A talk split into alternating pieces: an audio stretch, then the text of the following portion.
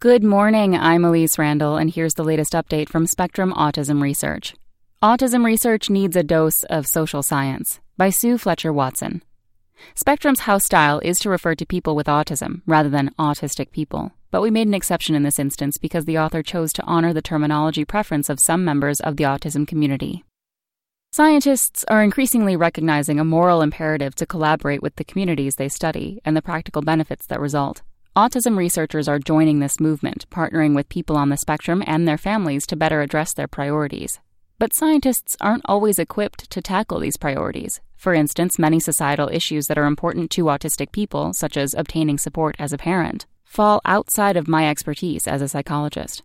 Most of the funding for autism research in the United Kingdom supports work in the category of biology, brain, and cognition or causes. In the United States, funding is slightly more evenly distributed, but researchers investigating treatments and services still earn a minority of grant money. In both countries, funding directed at societal issues is minuscule. This is not simply because this type of research has lower costs. The distribution of published papers across these disciplines is also uneven. It doesn't have to be this way. Autism research doesn't have to mean science. It doesn't have to include p values and normal distributions, nor Bayesian models and latent variables. In fact, we are increasingly facing the limitations of these methods in terms of understanding the heterogeneity of autism.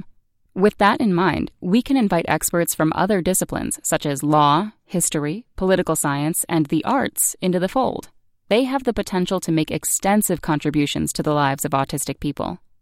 Divergent disciplines. In a Twitter chat during the International Meeting for Autism Research in May, some participants noted the lack of representation from the social sciences, arts, and humanities in autism research. The organizers don't deliberately block experts from these disciplines from participating in the conference.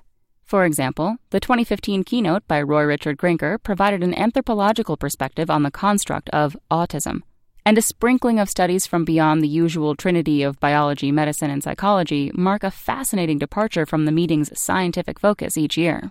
But we need more of this mix, especially at a time when what it means to be autistic is so hotly debated. It is challenging to honor the neurodiversity and autistic rights agenda while recognizing the difficulties that many people on the spectrum face. We need to consider a wide range of opinions if we want to achieve this balance. Steve Silberman, author of Neurotribes, and others draw parallels between the autistic rights movement and the gay rights movement.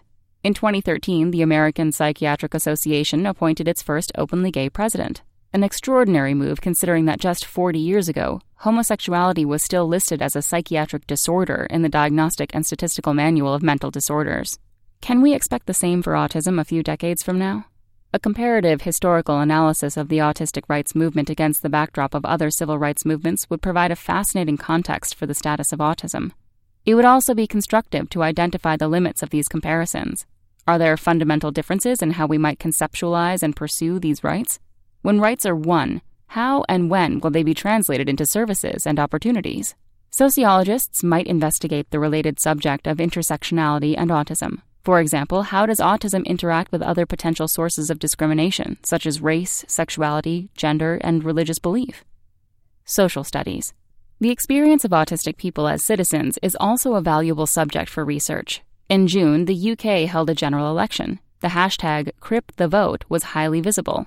People used the tag to highlight barriers to voting for people with disabilities and to discuss the impact of different political manifestos on the community.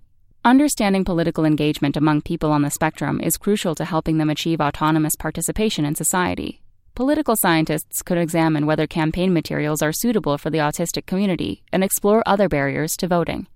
There is widespread interest in understanding the needs and experiences of autistic people as they age. Many parents worry about what will happen to their children when they themselves are gone. What legal and financial planning mechanisms could help parents to make provisions for their adult children?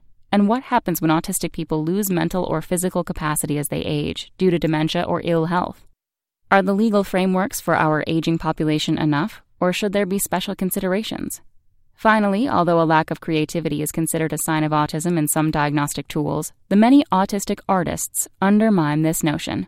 An art historian could analyze the contributions of these artists and the ways in which their autism influenced the creative process. This would enrich and expand our understanding of the autistic experience. Some of these projects in sociology, law, politics, history, and art require significant investment and research over time. They would particularly benefit from leadership by scholars who are themselves autistic.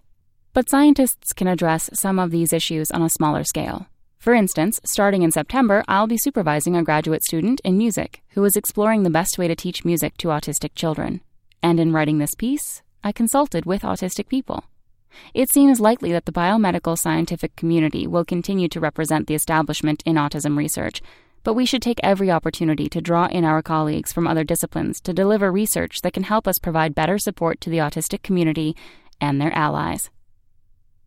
That's all for today. Check back on Wednesday for more content from Spectrum Autism Research or go to spectrumnews.org.